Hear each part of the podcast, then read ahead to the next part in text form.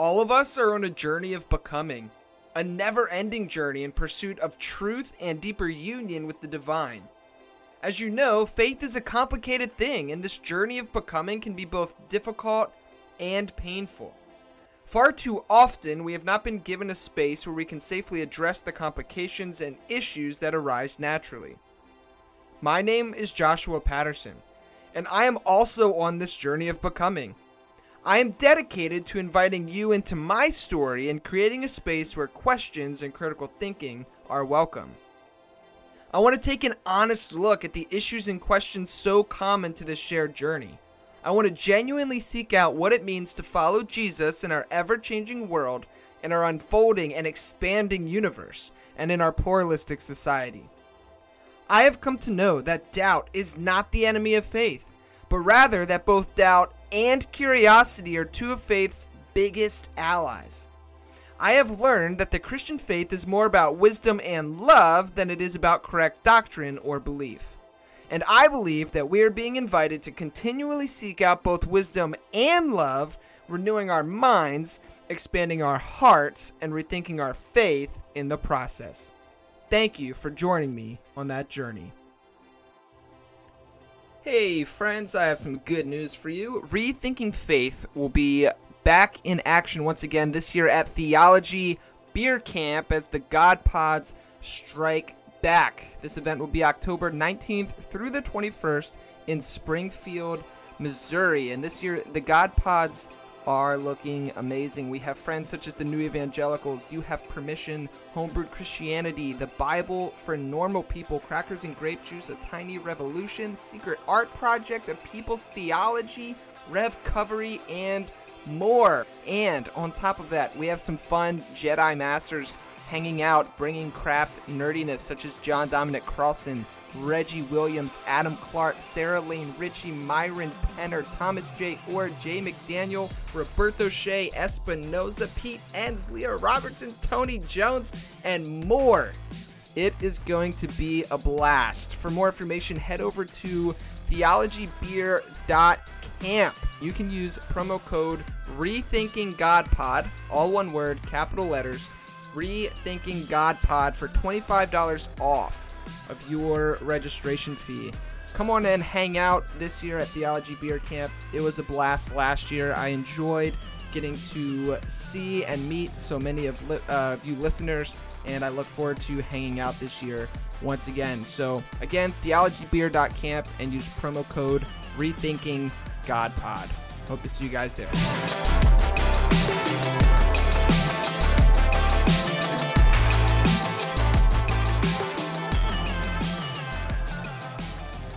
All right, friends, welcome to another episode of the Rethinking Faith podcast. As always, I'm your host, Josh Patterson, and joining me today is my new friend, Kenneth McIntosh. Kenneth, how are we doing tonight?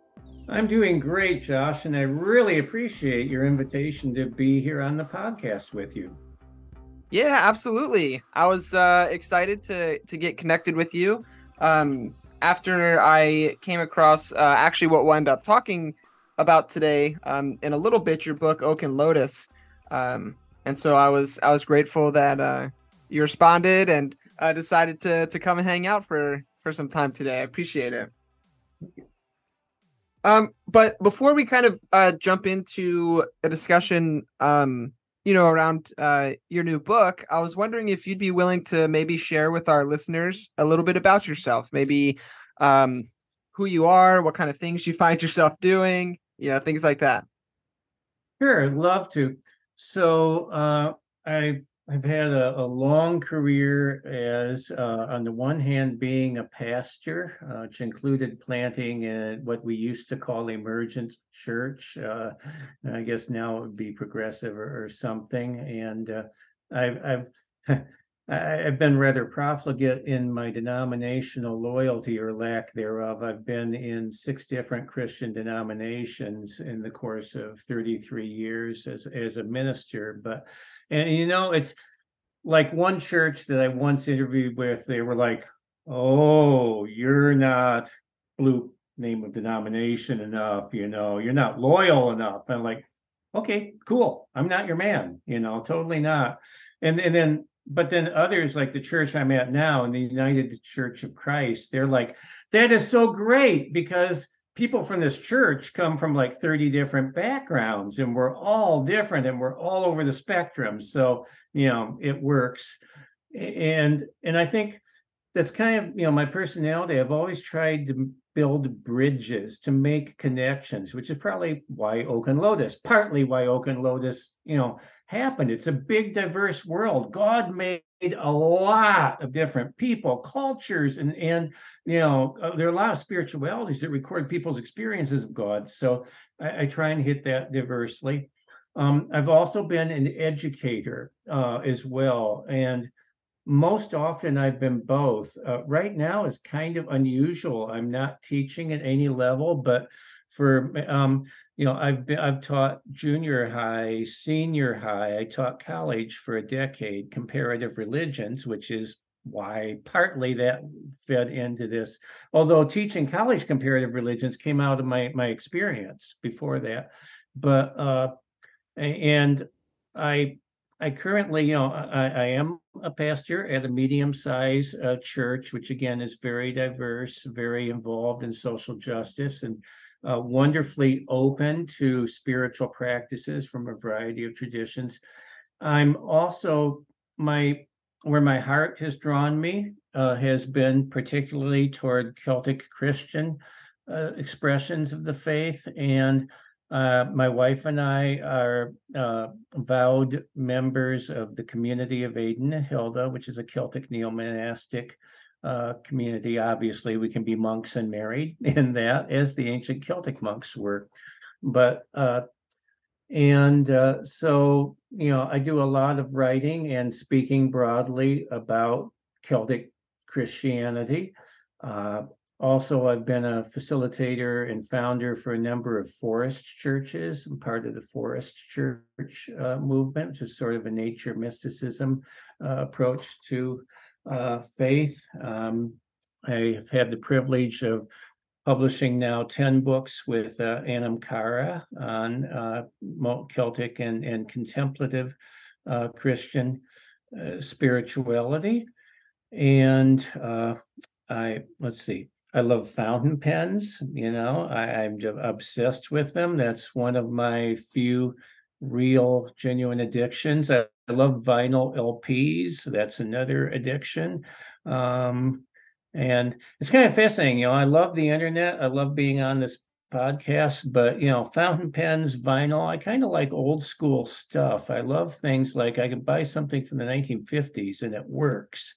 You know, it's just a a neat feeling. So uh that's who I am. Awesome. Well, thank you. Uh, thank you for sharing all of that. Um, it may so it makes me interested because you have been, uh, you know, you mentioned um, Celtic uh, Christianity and spirituality, um, and how you've you know written a lot about that. How like is that something that kind of like you grew up with it, you know, grew up within that tradition, or is is Celtic um, spirituality something you kind of came to later in life? Like, how did you kind of, you know, find yourself in that that uh, sphere of things you said something and then you said or something and both are true and the older i get you know i used to be what i call a, a very black and white boundary sort of christian um, as a christian i kind of started uh, being discipled in a uh, uh, Calvinistic and very conservative perspective. Everything was diced and cut just right, you know, color in the lines, totally. Uh, and the older I get, I I I think more like Father Richard Rohr in, in non-dual, you know, not non-binary. Um, it's not either or; it's both and. And uh, sometimes it drives people crazy. But now my standard response is: it this or this? I'll usually say, well, in this case, it is both. Yes, it is my heritage, but it's something I came to later in life. So to quick explain that, uh, I was raised in uh, with parents who were kind of in different spiritual wavelengths. My mom was a Methodist, very bread and butter, uh, heartland uh, Christianity, um, very devout, dear, you know, and both my parents wonderful, wonderful people. I thank God do not have big parent issues. I really don't. My father, however, was Unitarian. And, and you know Unitarians are all across the board, but he was in the atheist camp Unitarian. You know the the the there's you know kind of forget the hocus pocus. We care about the ethics and and that sort of thing. And and so I kind of you know I kind of fell between the cracks in my own approach and uh, got a lot more, frankly, in high school, got into, you know, drugs and rock and stuff and, and some Eastern religion, curiously, there just because it was hip and cool to, to do when you weren't stoned, you know, kind of thing. Uh, and, but, but, I was very aware growing up of my heritage. Uh, both sides of the family, I'm about 80% Scots heritage, okay, and then I have some Irish and, and some Scandinavian. But uh, so, you know, that was really that was really important. I knew our clan tartan. I loved the sound of the bagpipes. Um, I could tell you all the stories about our it was our clan and the Cummings clan, and we have 200 year history of slaughtering each other. Just by it's like Game of Thrones. It really is. There was like this big banquet everyone got invited to, and they slaughtered everyone. And I mean, no, seriously, it was it was anyway. That was the stuff. So I grew up, and I also was fascinated by Arthurian mythology and the Welsh Mabinogion, and so very curiously, the not explicitly Christian Celtic mythology and culture. Was very much part of my my upbringing. And actually, as a, as a child, I mean, curiously, I found meaning in that. I so I asked my father at one point in fourth grade. I read Bulfinch's Age of Mythology. It's a horrible introduction to Arthurian lore. Don't don't bother with the thing. But but it was my great grandfather's, like from the 1800s book, and and I I, uh, I read it. I told my father, I said, okay, this book is just so weird. It's full of these strange, strange things, but I can't put it down. What is this? And my dad said something truly brilliant. He said, Kenneth, these are the stories who tell us who we are. That's my best definition of mythology to this day. I'm a huge believer in the power of myth. And there are true myths as C.S. Lewis would call Christianity. That I mean, so when you say something is a myth, that does not mean it's not historical. Uh, you know, um, it could have physical space and time reality and be entirely, you know, true historically, but still, you know, something that determines who we are. So I came up with that mythic sense of the importance of the, the Celtic bit. Then I had a radical conversion when I was 18 years old. And, you know, I've gone through kind of a massive deconstruction since then, Josh. But there was a night in the Smoky Mountains that I asked Jesus to come wholesale and, and enter my life. And that was truly a deflection point. And I can honestly say that the me before that was uh, terribly uh, selfish, narcissistic, um, hedonistic, I think is the word I, I want. And I could be not very nice at all. I can still be not very nice at the right old moment, but uh, but really, uh, it was a demarcation. It was a deflection point. It really, after I invited Christ in my life, I started changing. I really kind of did, and I believe that that was when I engaged seriously with God, and God transformed my life. So I, I trace a lot to that at age eighteen.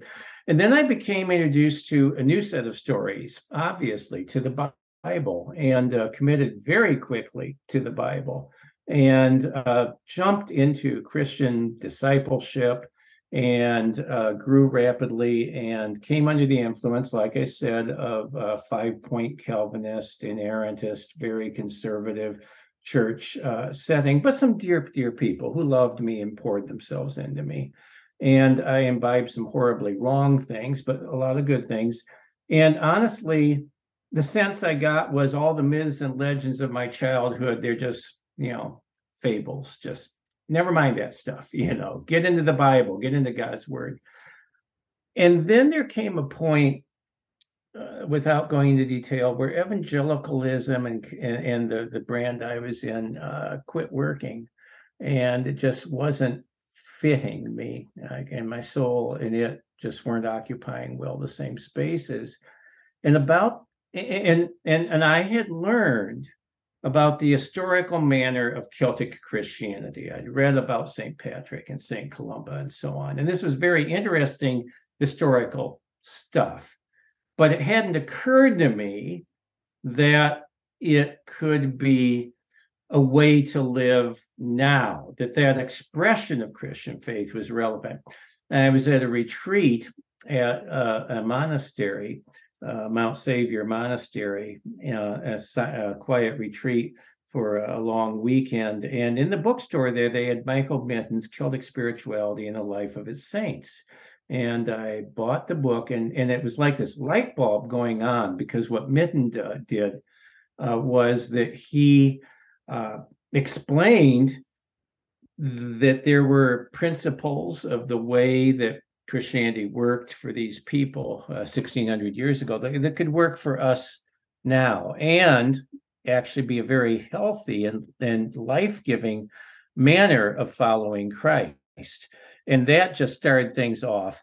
And that led to oh, maybe six years, quite a while of experimentation, of just trying puzzling things out on my own a lot of which wounded up in my book water from an ancient well. My uh, my major book water from an ancient well celtic spirituality for modern life is my bestseller. It's sold well over 30,000 copies. Um, if people don't know me as the pastor of Honoua'i United Church Christ they they know me as the author of water from an ancient well. Uh, and you know, very some seminaries and colleges have used it, study groups have used it, and so on. But uh, anyway, so I started kind of putting this all together. I'm a huge believer you have to live something before you try and teach it. Uh, I can't emphasize that enough. I I think there are a lot of spiritual jerks in the world who are causing all kinds of mayhem and and frustration and, and, and confusion because they haven't lived into what they're proclaiming. And i really wanted to make sure this stuff was genuine that it worked and uh, then wrote it down. And it turned out that Michael Mitton, who wrote that book, was one of the founding members of the community of Aidan-Hilda, which I became part of. And I got to, was very privileged. I've been able to travel to the British Isles uh, and Ireland repeatedly on other people's dimes, asked to speak or sent over um, at my publisher's behest. And uh, and that made a lot of wonderful connections and deepened that. So so long short, yes, the Celtic part was my mythic childhood, and then it's something I refound after I became a Christian, and it's been the way of following Christ that fits like a hand in glove with my own particular soul. And I'd never say this is the way. I would never say this is the best way. You know, I used to be like, I have Christianity right. You all listen to the right Christianity, you know, which is what I'm telling you. And I, I don't do that trip any, anymore. Uh, the only thing I'll claim is this works for me. And I'm happy to share what works for the same with Oak and Lotus. I can't emphasize that enough. You know, um, some people are like, well, this really isn't where I'm at. I'm like, great, don't buy the book, please. You'll waste your money. And and and and don't try to fit into something that's not you. Everyone will be unhappy especially yourself you know. If it happens to resonate then maybe there's something helpful for you and i'm thrilled about that. But i would i don't this isn't for everybody. I don't think there is one spiritual path for everyone exactly the same. Hmm. yeah i i really appreciate your emphasis on kind of the um almost like the the pragmatic aspect of things. Like even when you know we were kind of talking offline before this um you you know I, I had shot over like a quick um outline to you and uh you had kind of asked to like rephrase it a little bit because it was too I was being too heady and you you were more interested in the the actual pragmatic the transformational aspect the uh walking what you're preaching as you were just saying um and i really appreciated that that excuse me sorry I really appreciated that because um, something that I used to talk about um, on the show more frequently with my my previous uh, co-host Greg uh, was what Greg liked to refer to as like the three centers of knowing, like head, heart, and and body. Um, mm. And I tend to be a very heady person, and trying, you know, um, more and more, you know, each day to to live more in um, all three centers. And so it's helpful uh, getting your message just to kind of like remind myself to like, okay, like take a breather. It's all good. Um, and let's, you know, let's uh, kind of sink into this. Let's uh, look at, I think how you phrased it was like you're more interested in the transformative aspect, um, the try this on and see what happens kind of vibe. And so I, I really appreciated that about um, our like that brief conversation, uh, things you just said, and also kind of how you wrote your book. Um, so,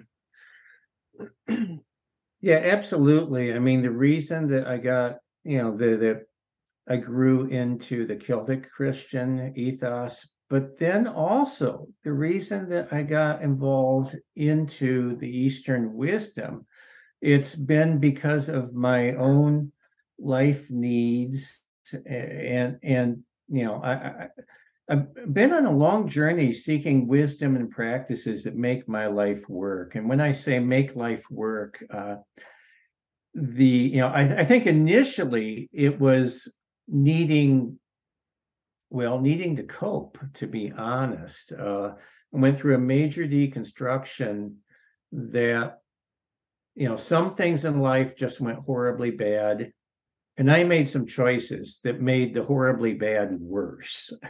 And and that was kind of the, the worst aspect of it you know is you hurting like crazy going bonkers and realizing you're partly to blame and playing some high stakes games.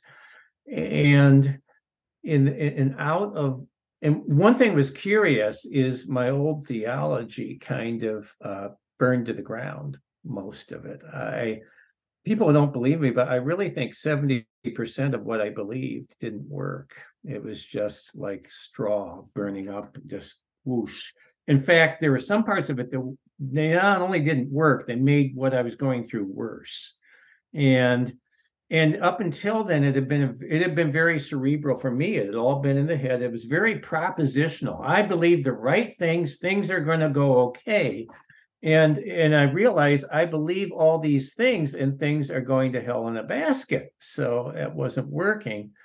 And so a lot of that, I just like, shoot, this is no, no, not worth anything.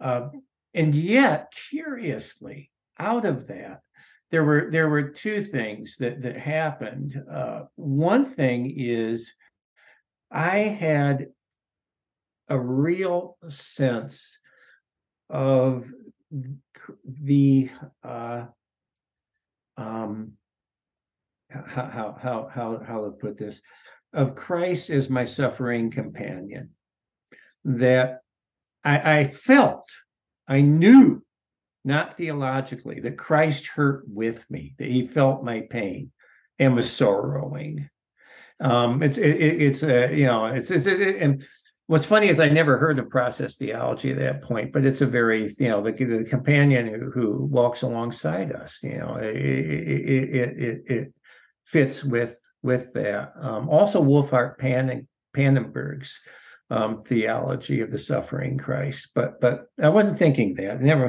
here I am getting heady, putting labels on it, but but I knew Christ was with me. You couldn't, and you'll never take that away from me. I don't think that's why I remain a Christ follower. That is the core of the heart of my being. Uh, um, when I talk to some of my friends more into the, the Asian religions, I tell them Christ is my heart guru, uh, which is like saying Lord and Savior in evangelical circles. But but it's true. Uh, Jesus is my closest friend on earth forever. Period. Um, and and that was real. The other curious thing is someone gave me a copy of Anthony DeMello's book, um, The Way to Love, and DeMello uh, coming as a Catholic priest, but in India and learning from gurus, learning from the Indian, the Hindu and Buddhist wisdom of that country, and that was really some things there. I was like, wow, this is starting it was like rungs on the ladder. So Christ and DeMello were like rungs on the ladder climbing out of the pit. And uh, so it worked. And, you know, that led into interest in studying, and that led to teaching comparative religion and at college and, and to the Christians and the diverse Christian spirituality that I pursue today. Yeah, that um resonates uh so w- so much with a lot of my own um kind of story and experience.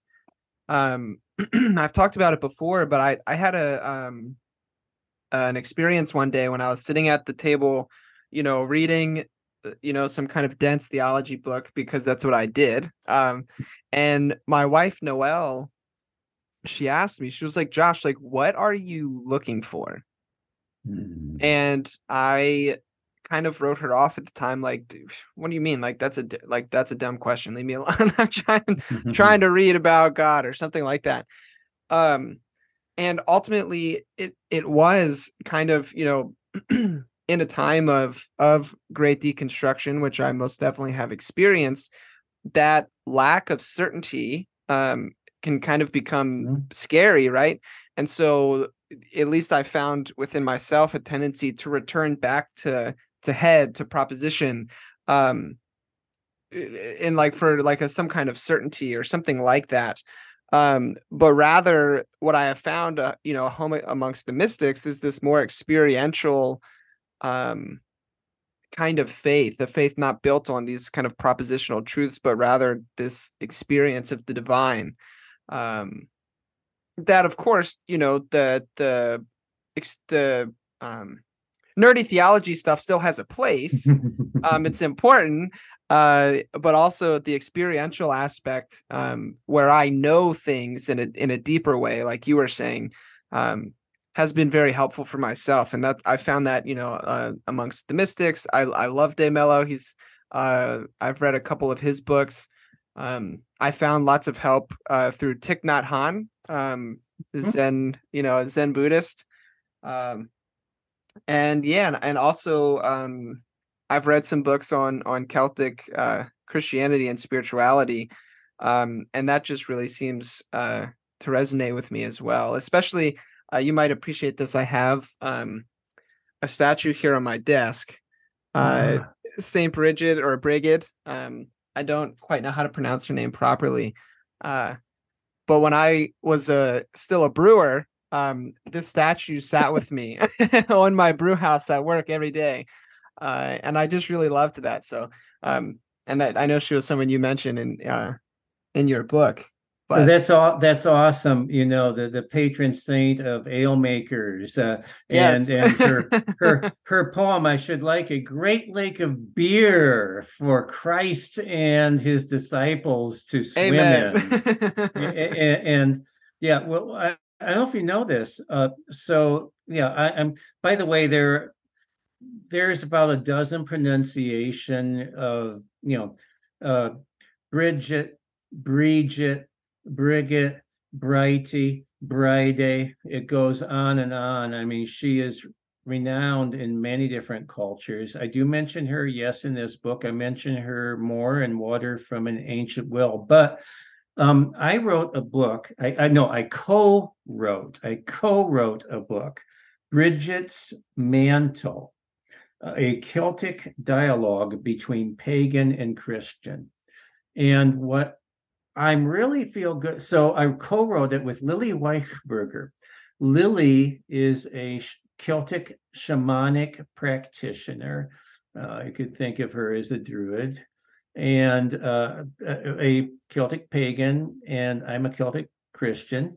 And some years ago, we lived in the same town. We both did our spiritual practices with different communities there. And a mutual friend said, Kenneth and Lily, you both love Bridget. I said, You, you know, we both said yes. For Lily, Bridget is the goddess. For me, Bridget is uh, the saint that I, I, feel closest to. And uh, so the uh, so she said, Well, could the two of you sit down and just have a conversation with a, a live audience and talk about Bridget? So we did that uh, together, and that led to more conversations, and that led to this book, Bridget's Mantle. And I'm really happy about the fact this, to the best, to my, my knowledge, it was the first uh, book that was a serious, deep discussion between a you know Christian into Celtic spirituality and a Celtic pagan, both convinced, not trying. We were not trying to one up each other. We weren't arguing but we were comparing notes and we were comparing notes of this being that we both experienced that is bridges And what delights me is I've I've I've had pagans say, you know, I read that book and uh, you all you Christians aren't all I thought, you know, aren't as bad as I thought but but then I've had Christians say, you know, I read the book and Lily's pretty cool, and those pagans aren't those horrible, you know, spooky people I thought. And it, it, it's been a bridge. It's brought people uh, together, and so uh, yeah, I just love Brigid. I, I mentioned in Oak and Lotus, she's very much like Kuan Yin, the Bodhisattva of compassion. Um, both of you know they are very similar. They're an embodiment of caring, of compassion, and uh, they are called upon when you're ready to punch someone and your heart needs to be converted and you need the strength for that. And uh, uh, they're both kind of unique saints in their respective spirituality. So I think of them as sort of the Irish and uh, you know Chinese uh, sisters uh, together. So. Yeah, I, I love that. And I, I love too, if I remember correctly, part of the um, mythology around um, St. Brigid is that uh, she kind of was this um, in between bridge builder, like you're talking about, right? There's uh, kind of this idea that she wasn't born uh, inside of the house or outside of the house, but right in the middle of the doorway. Um, she, she was born on uh, February 1st, which is the exact, exact transition from winter to spring in Celtic reckoning. She was born in the doorway of a barn, neither inside or outside. She was born on the moment the dawn sun rose. So she was born between night and day. So she's the perfect liminal um, in between person. And I write, I write more about this elsewhere. She, she uh, really breaks down our binary thinking, which is why she's perfect for our time. She breaks down our dualistic thinking between male and female roles, between pagan and Christian uh, worldview, between rich and uh, poor.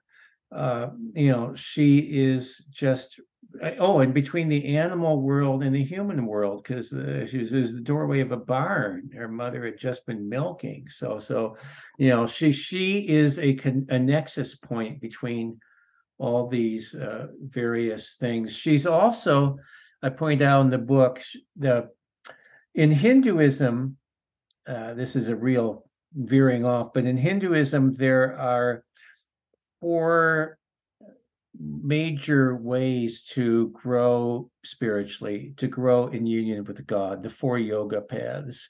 And I'm not talking yoga like bending and spandex, hatha yoga, but but but yoga as a spiritual uh, pathway. And one of them is is karmic yoga, which uh, is not mean do good things so you get paid back. That's totally a, a bastardization of that idea. But uh, it's the active way of approaching God. It's for people that like to use their hands. You know, um, at my church, there are some people they they couldn't explain uh, process theology to you or open source theology or whatever. You know, they can they can't do.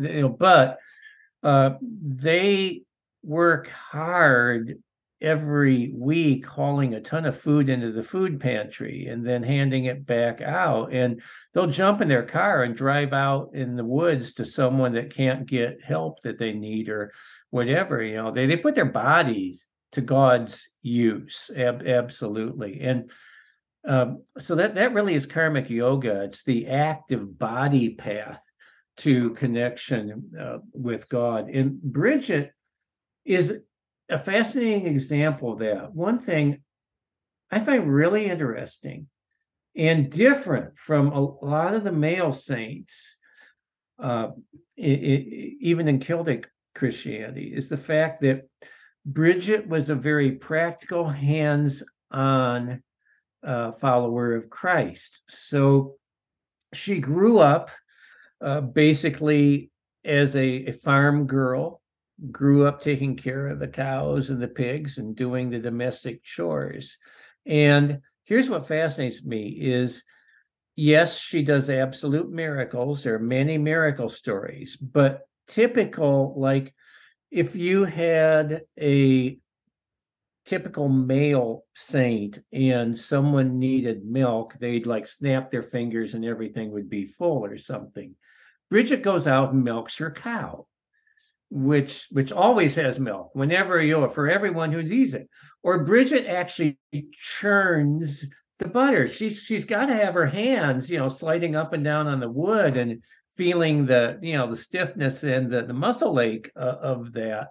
But and she brews the beer. She doesn't just take pictures, you know, like Jesus took gallons of wine and or water and turned it into wine. She doesn't do that, you know. And it fascinates me that even when she's this great holy woman, um, the stories are she's working, she's doing the farm stuff, she's getting her hands dirty and she's getting sweaty to provide for people's needs. She's a perfect karmic uh, yogi or or uh, you know a very earthy, hands-on, embodied Christian saint. Mm. Yeah, that I love that. It it, it kind of reminds me of like um basically this kind of idea of like you know uh humans uh created to image the divine um because you know if we think god is like spirit uh then god needs um people or creation or whatever to kind of be imaged. And so someone like um, St. Brigid actively embodying right what it means to uh, be like God, right? And and physically going out and, and doing the milking and, and brewing the beer and you know um, feeding the homeless and these kind of things. It's just kind of cool because it's like it is this active participatory uh, embodiment. It's that kind of like pragmatic um, you know putting on the things you know before you go and teach it uh like you were talking about earlier um that's that's really cool yeah. about her and she yeah, uh oh no, i'll just show you this real quick too because um when i was still working at full tilt before they uh closed down um they let me make this uh it's a celtic red um and it has uh, Saint Brigid on it, and then it even has a part of uh, uh, one of her prayers or the the poem you referenced earlier, and it says, "I'd sit with the men, the women, and God there by the lake of beer. We'd be drinking good health forever, and every drop would be a prayer." And so we released this twice, two years in a row for um, St. Patrick's Day, and I absolutely love this. I still keep some in my fridge. Uh, I don't want to drink it. I, think you have to keep one can for me. So if I'm Sounds ever good. if I'm ever in Maryland, um, we or were you at the Wild Goose this year? By by, I was the not. way? I was oh, not okay. at Wild Goose this year. However, um, that is a place our pat our uh, paths might cross at some point. yeah, I'm pretty much part of the goose every year. So I was gonna say, say save one can, and we can sit there at night and uh, let's uh, let's hope to share that someday. I like it. I I still have a decent bit of it left in my fridge, so I'll I'll be sure to hold on to some. uh yeah, so um you know, we've we've talked a lot about um Brigid and some of kind of the transformative power she's had for you. Um are there any other um like whether it be like Celtic Celtic saints or maybe spiritual practices within that tradition that have um, been particularly helpful or transformative um, for you that you'd like to share? Well, practice, as we discussed earlier, practice is everything, really. You know, it's where the rubber meets the road. So, uh, in oak and lo, actually, like water from an ancient well and oak and lotus, what I'll do is I'll close every chapter with a sizable section of ex- explicit practices. And so I, I give a list at every chapter of practices from you know the, the different spiritual uh, traditions and and and I got to emphasize for me again I'm to real quickly to explain what the book is not because I think a, a book like you know interspirituality is a new enough field uh, that uh, there's some misunderstandings sometimes and I, am not suggesting a hybrid religion. I'm not trying to say we should all have a mashup of Hinduism, Buddhism, Tao, Taoism with our Christianity. Some people may do that, and that's great if that's their path. That's that's just not what it is for me. Um, and I'm not giving a definitive understanding of different religions. As it says in the book, religions are more like a river than they are a rock. We think they are solid, they are one thing. Every religion evolves, changes. There are currents and tributaries and different pools that come off of it. It's always moving.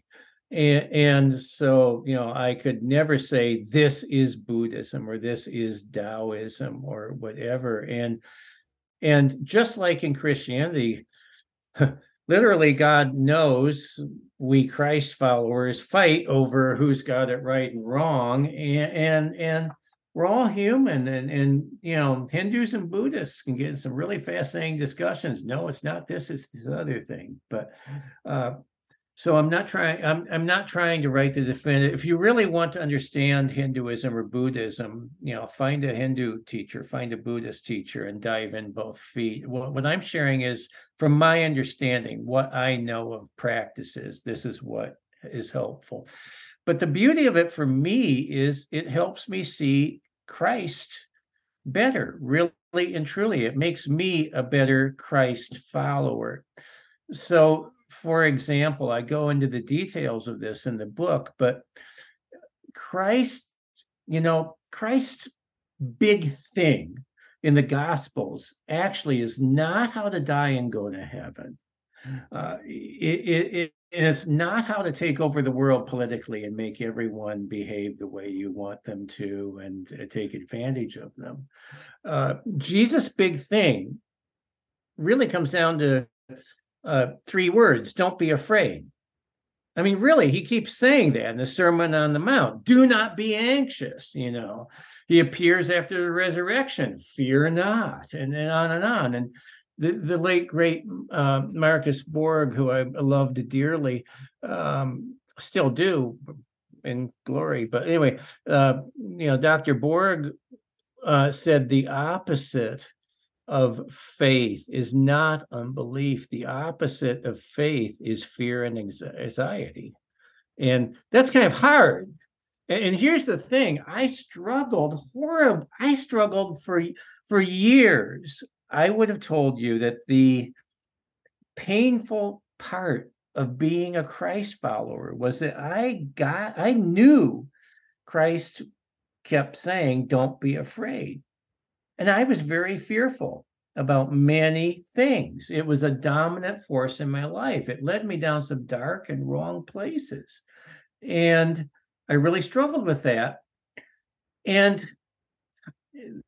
this is what might sound heretical to some, but what I'm coming to is that Jesus told us don't be afraid, but he didn't give us the practices that really were a practical road to doing that. And I think this I get from Cynthia Bourgeault and her Wisdom Jesus. Jesus was an Eastern wisdom teacher, and people knew these practices. Jesus says, My yoke is easy. Well, yoke and yoga come from the same root. It's practices, it's spiritual practices. But but uh, the Buddha, Gautama Buddha, dedicated his life to teaching us how not to be afraid, in essence. Uh, the Buddha didn't talk a lot about relationship with creator or God or anything of that. In fact, he he didn't speak about uh, um, beyond this world aid uh, in his lifetime. But uh, Gautama Buddha focused on how do you cope with life? How can you be uh, really wonderfully resilient, calmly resilient, um, even when the bottom drops out?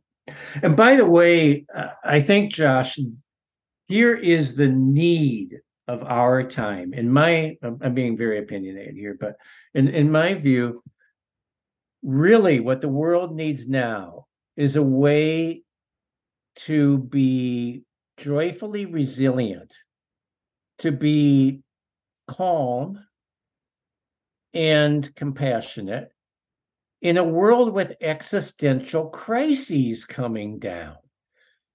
I don't mean, you know, I preached last Sunday at my church. My, my sermon was Peace Like a River in the Age of Climate Crisis. And, you know, it, that really, the zeitgeist of our time, you and I rub against people every day.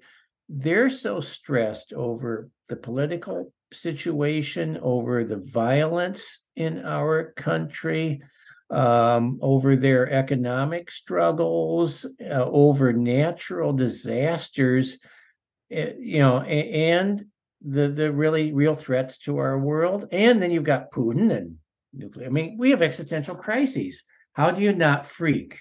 How do you not just break down? And you see the hopelessness. You see the despair. The right. Uh, Suicide is the second cause of death for Americans 10 to 18 years old. That's tragic. Um, so, anyway, all that to say, uh, the Buddha really that was what he was about was how do we cope how do we cope very effectively with every and that's what the you know that's what buddha's four basic concepts are about.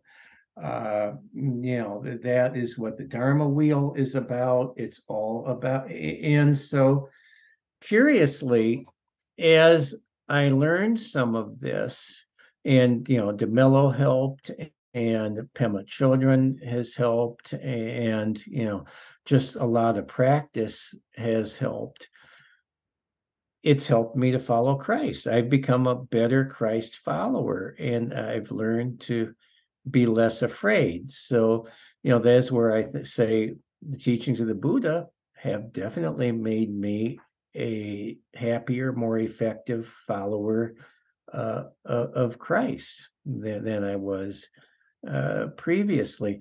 In the same way, you know, Taoism, uh, and, and, this this uh, this ties in a lot, I think, with the uh, interview that that you did uh, earlier with uh, Grace Ji-Sun Kim, and she was talking about Chi and the Holy Spirit. And you know, to me, Taoism is, uh, it's Galatians five, where Saint Paul says, "Walk by the Spirit." Well, again, it's this thing that was very intangible. We're all supposed to be spirit led, but a lot of the Christians I knew, they couldn't really tell me a lot about the spirit. It just, I mean, it, it, was not as important as all these propositions.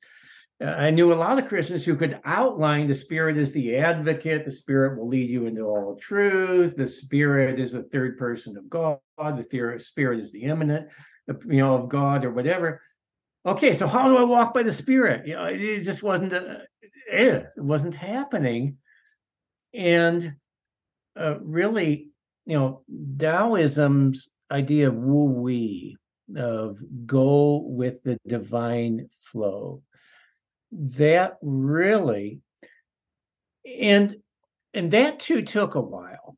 Uh, I when I talk comparative religions, I, I could tell you two things personally about Taoism. One is that I was fascinated by it. I have been and I, and I learned I encountered Taoism teaching. Then I met a master and, and spent quite I had long, deep conversations for quite a while with the Taoist adept, uh, lineage holder in the mystical Taoist uh, ascendant spirit tradition. And uh, I knew there was something really valuable there, but it confused me. Even listening to a lineage holder, it confused me worse, you know. And uh, I've I've had Stephen Mitchell's translation of the Tao Te Ching sitting around, you know, uh, for a couple years on the coffee table. I'd pick it up and read a, a little bit of it and chew on it and think. And the curious thing about Taoism is you have to live into it. You really, really do. You can't just read it and get a concept and, oh, yeah.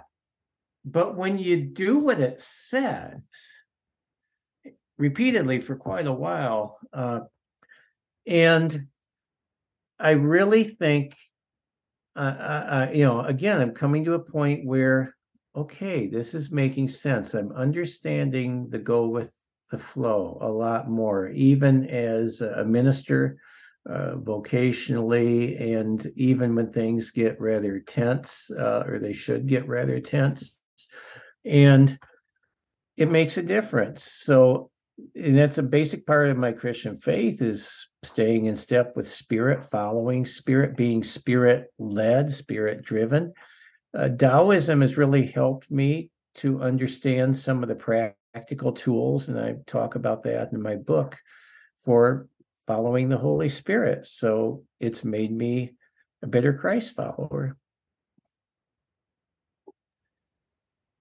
Yeah, I I don't know. I I just I keep coming back to this the emphasis on on practice and that's just because that's been experientially true for myself as well. Um I mean, I think about I mean kind of that like um go with the flow of the spirit bit you're talking about or even um some of the ways that um uh Thich Nhat Hanh within the Zen Buddhist tradition uh, would talk about um, non-attachment, um, not in the sense where it's like you know I think we can fall into this trap of of thinking that you know people like Thich Nhat Hanh mean that you just say like oh middle finger to the world I'm out I'm not attached to it anymore, uh, rather than recognizing uh, that the non-attachment is actually a deep way of living into the world.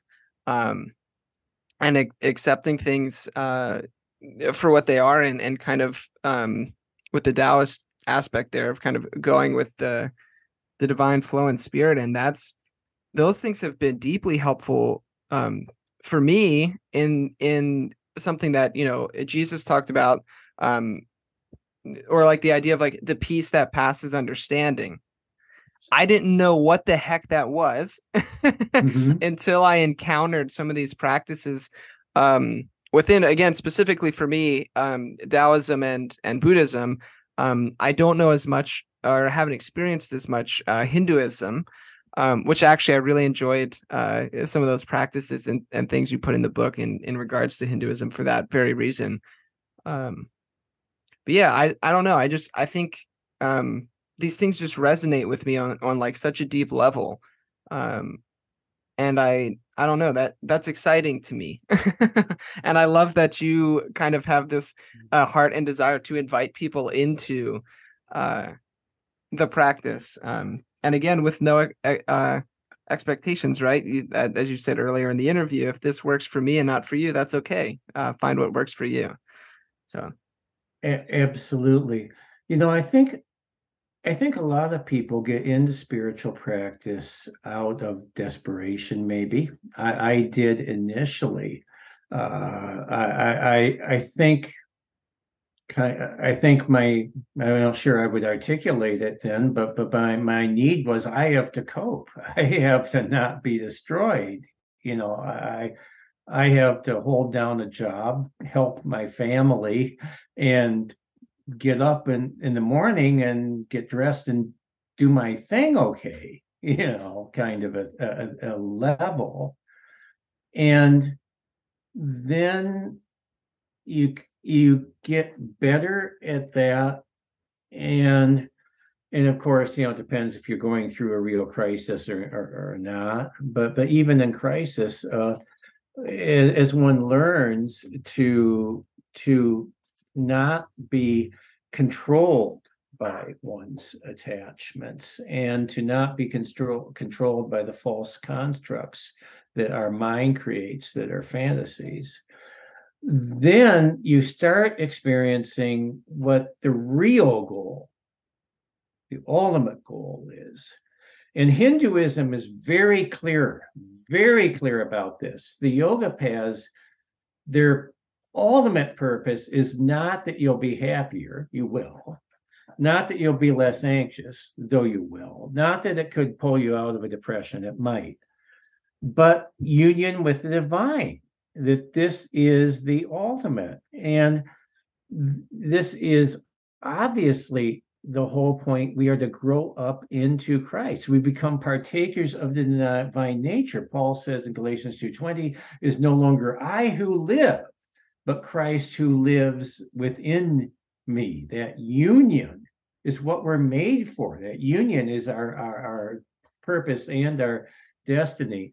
And you do ex- start experiencing that more as you grow in these uh, practices. I, I, think that most people have uh, moment momentary encounters with transcendence and you know th- this happens in various uh, times. Uh, you know, I in the book I recount Bede Griffiths' uh, encounter with the the numinous, and, and uh, you know Thomas Merton's encounter walking down the street in Louisville is very famous. But you know, we have these moments, but but you grow more into it, more sense of of the presence of God, more conviction that God, you really, uh, God is more with you. Doesn't mean you're perfect. You'll still do silly things now and then. You know, we we still we can still do. We have to learn to live skillfully all the time. Which, by the way, my my way of understanding sin. Here's where Buddhism has been helpful too. Is have you ever noticed Christians they'll all say we're all sinners theologically. And then some people, I'm sorry, but you hang around them and you get the sense like those people, the bloopity bloop, are sinners, not me, you know, or we'll talk about their sin, which is bad, which has to be outlawed. But my sin isn't really so big a deal. It's not a, you know, and, and and ultimately the whole point of spiritual practice i think and, of christ the whole god's whole point in us is to start with us you know take out the the the, the mote in your own eye uh, first and and uh, so anyway um uh, where where was i going with this spiritual practice we wait we were i was on the i was right on the trail going somewhere there and, and, and I got off. Oh, skillfully, skillfully. So it's really hard. I've ne- uh, uh for years I'd never been in a group where Christians could talk about their sin. That's one beautiful thing about 12 step programs. AA, you can talk about illness and what some people call sin, some people call illness. I won't get into that, it's a long side discussion. But um, practicing with a Buddhist Sangha in the community I used to live in out west, uh, what I loved was they would have teaching for about half an hour about how to live skillfully, how, how to, you know, the eightfold Dharma wheel, aspects of the Dharma wheel, how we do right practice, how we make a right living, how we have right sexual ethics, all these things, and very concrete stuff. And then there'd be a half hour sitting meditation, mindfulness meditation. And then there'd be a discussion afterward, just those who wish to would stay and talk with the teacher and talk about this week. I didn't really handle this situation skillfully. And next time, it would be more skillful to handle it this other way. And I thought, wow, they're talking about ethics. They're talking about right behavior without the judgment on it. It wasn't like, I'm bad, I'm going to hell, and I'm going to hate myself, and I'm going to get clobbered because I didn't live skillfully. It was just matter of fact. Yeah, I'm a creature. Creatures sometimes do things more or less skillfully. I want to learn how to do better. So let's talk. So I appreciate being able to talk about it. And, you know, sin, sin, hamartia in the Greek is missing the mark. It's just it's just shooting it. It means you didn't get a bullseye. You're somewhere in the five ring or something instead of the ten. You know, but but uh, it really is saying sometimes we live skillfully and sometimes less so and it does make a difference for the world and for our relations and because we're all connected how we live and so again and i've been able here to to uh, you know uh, we have a contemplative living group where people can talk about how we lived skillfully or we didn't during the past week. And there's there's not the shame and there's not the fear. Um, there's confidentiality there's acceptance but it really helps. Again buddhism gave me a language for some really important, you know, James says, confess your sins to one another. How many Christians really do that constructively? I had to be in a Buddhist Sangha to see what that felt like and how wonderful and freeing it is. Mm. Yeah, I love that. and I, hmm. yeah, it, so as you're, as you're speaking, it it's kind of, um, it got me speaking or um thinking rather um, and like stirring some stuff with up within myself. And so I'm going to ask you a question that's eh, kind of um, personal for myself uh, as you're speaking because these like hmm i'm trying to think how how to phrase this or, or where to kind of start with it um these different practices as as you were um talking about and, and demonstrating um are deeply helpful and impactful. And I have um, had seasons in my life where um, I was very heavily um, into my practice, more contemplative type stuff, or um, you know, the Zen Buddhist type stuff. And then it it seems like more recently I've kind of, as I was alluded to earlier, re, you know, returned back to a familiar place in my head and there's this kind of um i don't know uh lore longing uh invitation into returning back to some of these uh, more contemplative uh practices right?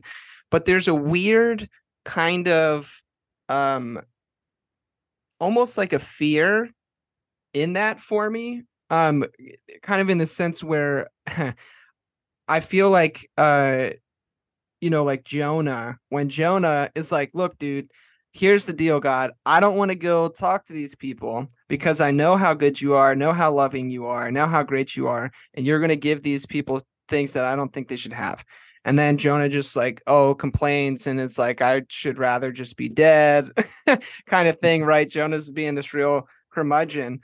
Um, but for myself, there seems to be kind of this almost like a fear to like really jump back in and fully engage because I know um how truly good and and peaceful and true and beautiful um the divine is and that there might be some kind of uh um like I don't know callings or ramifications that come through engaging in that sense. Does that make sense um, it's this like really weird season. I haven't really, I haven't explained it publicly ever, but like I, I don't have good words for it, and so I'm wondering if it, um, resonates with you at all, or like hits you in a certain kind of way, or maybe if you experience something similar. And, and hopefully, I explained myself well. Um, but it's just it's it's kind of weird. do, do you think you're talking about trust? Hmm. I could be. It could yeah. actually. Yes. All right. say more. It, well, again, dear Dr. Borg, uh, in uh, oh, and I don't remember which of his books it is, uh, but um, was it?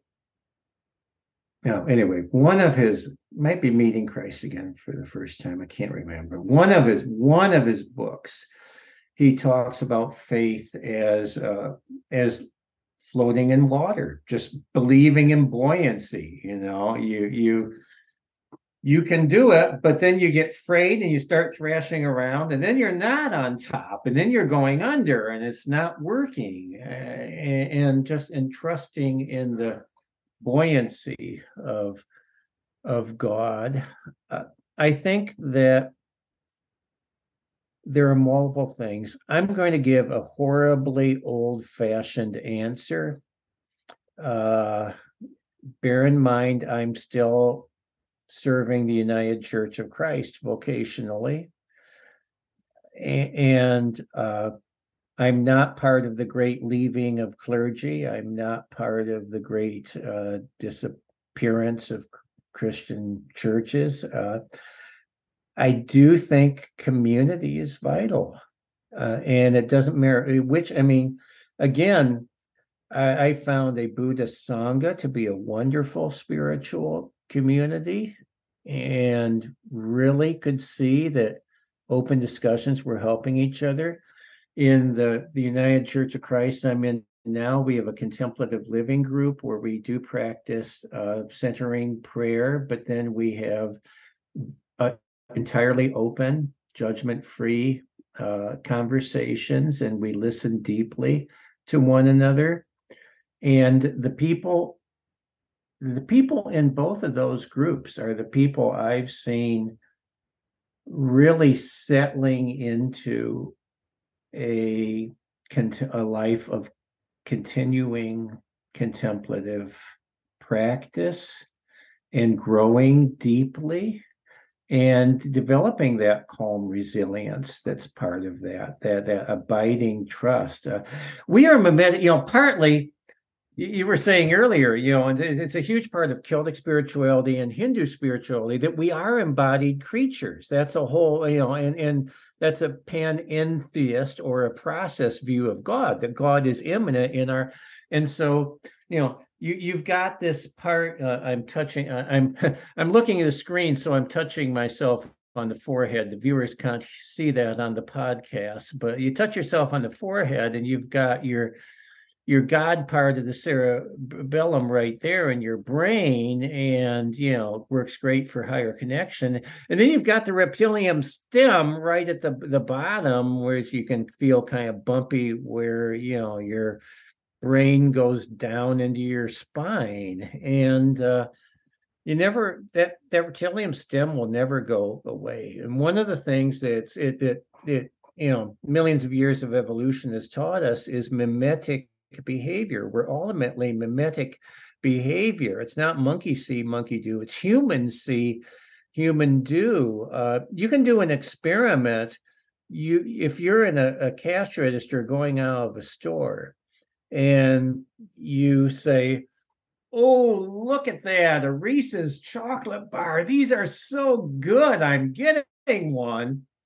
And walk on by I wouldn't be surprised if a person or two behind you said, I haven't had a Reese's in a while. That looked really good. And they'll pick it up and buy it, you know. And mimetic behavior caught, you know, this is Rene Girard, if you want to be heady theologian about this. And I do like Girardian theology, uh, but you know, it's it, this causes a lot of the hell in our world. This causes a lot of the rising authoritarianism, the bigotry, the hatred, that we're experiencing right now, but also the good. And to me, the saddest thing is, you know, we've lost faith in institutions, and I get it.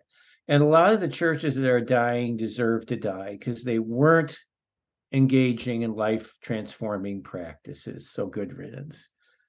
But spiritual community is I think vital, and and I think it's a common. I think it's a a a flow of we do things on our own in private each day, at a time that works. You know, I, I still am in the habit of, of a morning sacred pursuit. Uh, I think that's vital.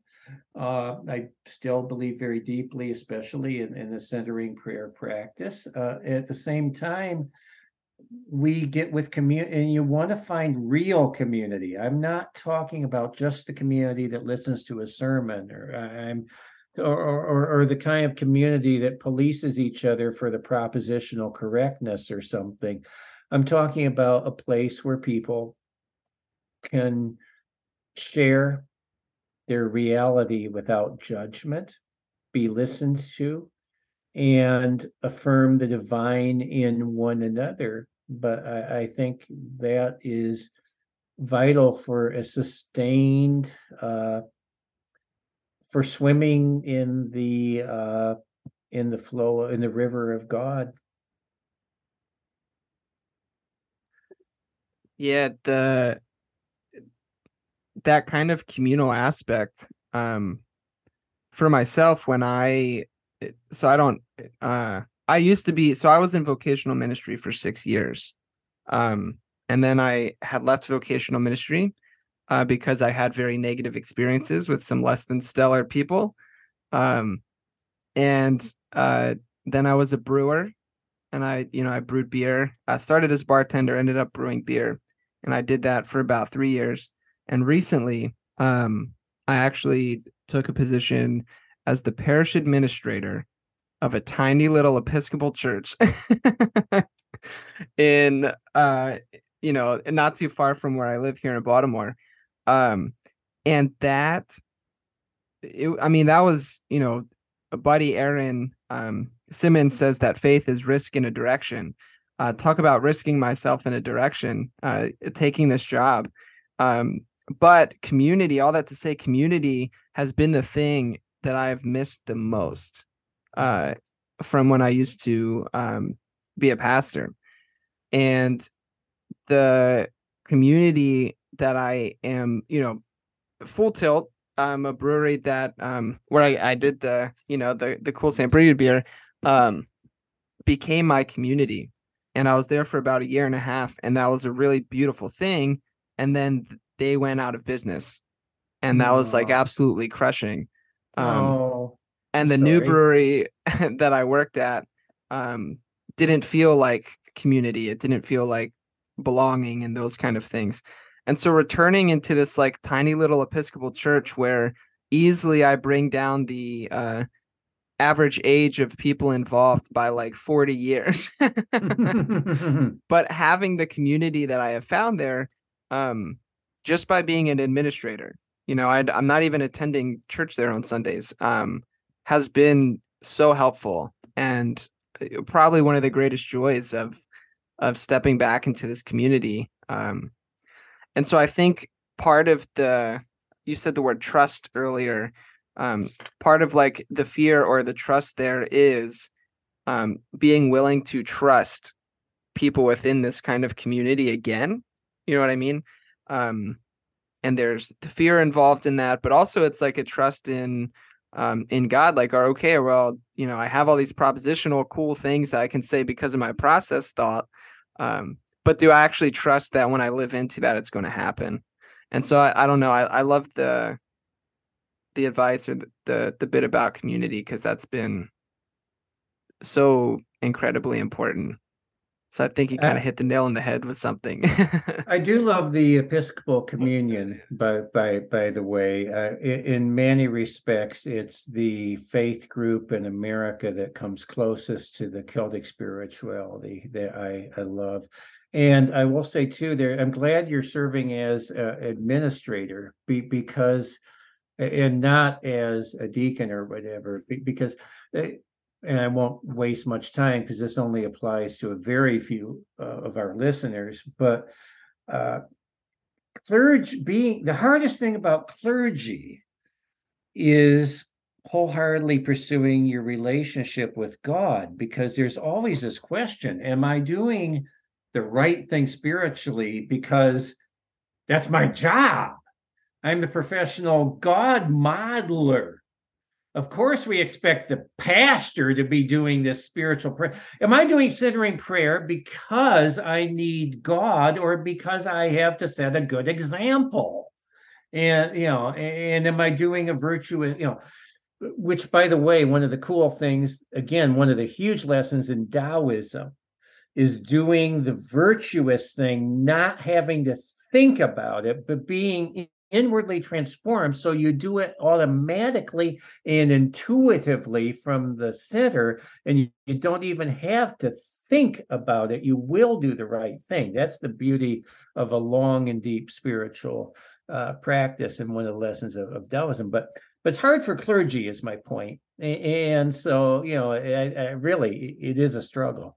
Um, so it's a blessed thing to just be part of the community. Another thing that really uh, I believe in. It's part of the community. It's it's the fundamental precept of the community of Aidan-Hilda, the Celtic neo-monastic community that I'm part of, which is having an Anam Cara.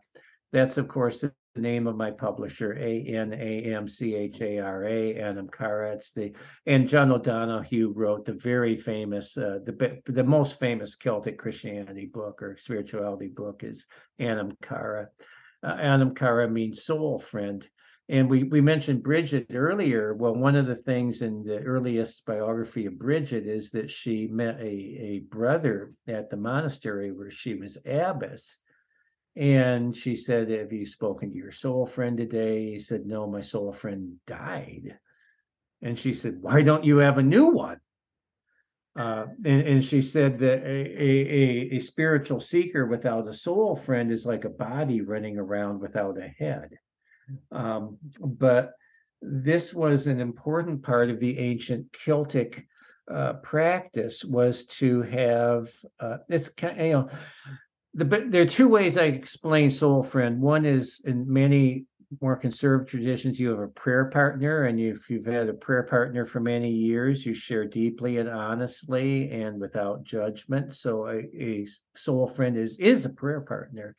Um, also, if you're in any sort of 12 step and have a, a sponsor, um, a sponsor is also a soul friend. Um, a, the, the soul friend is the person who you can ask anything and they won't judge you, and you can trust yourself with they'll also push you at times. Uh, well, are you sure this is wise? you know, um, where are you going here? Where's this going to wind up? Really, uh, uh, a person who's on your your wavelength in your relationship with God, and and they're the person you could call at two in the morning if you had to. Uh, and I think a soul friend is also a really important component in a long haul uh, consistent and joyful uh, spiritual life.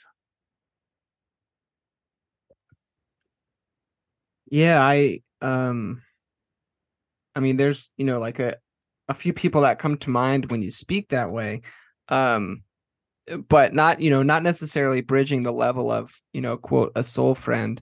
Uh, but I just think of different people who maybe I refer to as like a mentor or something like that. Um, in my life and how helpful they've been. You know, uh, I don't say his name too much on the podcast because he'll get a big head. Uh, but Dr. Jace Broadhurst is one of my oh. one of those people. Mm-hmm. Uh, Jace has been a very good friend of mine. Um, you know, as in like a men- mentor kind of role. In that, um, I met Jace. Uh, he was pastoring a church. I was fresh out of college at the mm. time.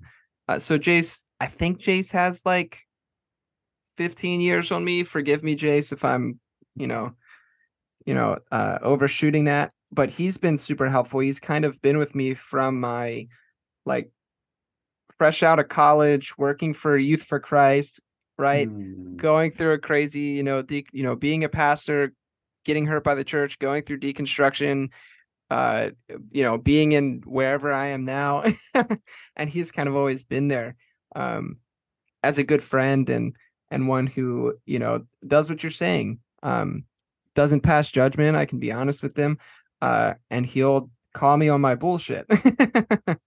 there you go. I, I, like to return the favor. there you go. You you. But, Yeah, that's a soul friend, and praise, yeah, praise Yeah. be that you have that person in your life. That's that's absolutely wonderful. Uh, Josh, would would would you mind if I mentioned a couple of projects I've got in in the pipeline to share with your viewers? Just let them know what's uh, what's coming up up next. Yeah, ab- absolutely. Absolutely. I think that would be wonderful. Um, you know, mention yeah, kind of mention those things and we can uh wrap up our our time together today. Although I I very much enjoyed this conversation. Um and would love to continue future dialogue with you if that's something be interested in. But uh Thank, thank you. Yeah. Yes, I'd love to appear on, or I guess you don't appear on a broadcast literally, but I would, I would love to be a voice on your podcast again. I've thoroughly enjoyed this also. Uh, I want people to know that in November, there will be a four-part Oak and Lotus webinar. And uh, if you're interested in that, uh, contact Anamchara, A N A M C H A R A, one word, Anamchara Books. That's the publisher for Oak and Lotus and for uh, for my all my uh, my, my uh, various books, but uh, Anamchara Books, or if you want to Facebook friend me, I do more on Facebook. I'm I'm of that age where I do more Facebook than Instagram or or uh, TikTok or whatever. But uh, Kenneth R, as in Roger McIntosh, is M C I N T O S H. So Anamchara Books or Kenneth R, as in Roger, Kenneth R. McIntosh. Um, and if you want information about the Oak and Lotus webinar, I'm really excited. Uh, it'll be four full sessions, one for each chapter of the book. And, eh, you know, it'll be done live so people can get in the chat and ask questions, but I'll also be teaching sort of the kernel plus some additional bits for each chapter on Oak and Lotus. So I'm very excited. I love to do live teaching like like that. On it'll be in a Zoom format. And also, uh, early next year, there will be a new edition of Soul of the Green Man, which uh, it's one of my. I, I, really love the, the book I wrote. What- What happened is it's it came out as what I call a coffee table book. It has glossy pages, and and I got to use my photography for ten years of chasing uh, the Green Man, these foliated faces. Uh, if you know the the image, uh, you know, it's like a human head with sprouts with leaves coming coming out. Uh, and uh, you know, I spent a decade pursuing and photographing green men in in the the Celtic nations. Uh, the green man is a multivalent interspiritual symbol. Uh, a lot of people know the pagan meanings of the green man. They don't realize the green man has a very deep Christian meaning uh, as as well. But what happened is uh, the current edition of the Soul, the Green Man, is a beautiful book, and because of that, the way publishing is going, it's been priced out of what most people can afford, frankly, which is a, I think a shame. Uh, so my publisher has uh, they're going to come out with a black and white edition, and they have a wonderful artist on staff, and she is rendering the photos in the book into really brilliant, uh, beautiful line drawings, very neat. Sometimes a line drawing art brings a stone ancient artifact into even, you can see it better than you can in the photo, really. Uh, so I'm I'm very excited about Green Man coming out uh, in in the uh, early next year in a, a more affordable edition. So those are a couple things that that are happening that I'm excited about. Yeah, awesome. I'll be sure to uh, kind of link all those different things um, in the show notes, you know, for convenience of our listeners so they can uh, reference those very quickly. Um, yeah, and uh, I'm now I'm looking forward to these things as well. I've taken some some uh, copious notes as as we've been talking, and um, again, I've just really enjoyed this conversation. So thank you so much for uh, your time, for your work, and uh, for hanging out today. I appreciate it. Um, yeah, thank you. Thank you so much, Josh. I'm so glad you reached out for me. What a real gift it's been being on this show, and uh, blessings to you and to all of uh, your listeners. Thank you yes. so much. Yes, thank you, and and listeners, I'll echo that, and and as always, guys, uh, go in peace. go in peace. Bless you. Namaste.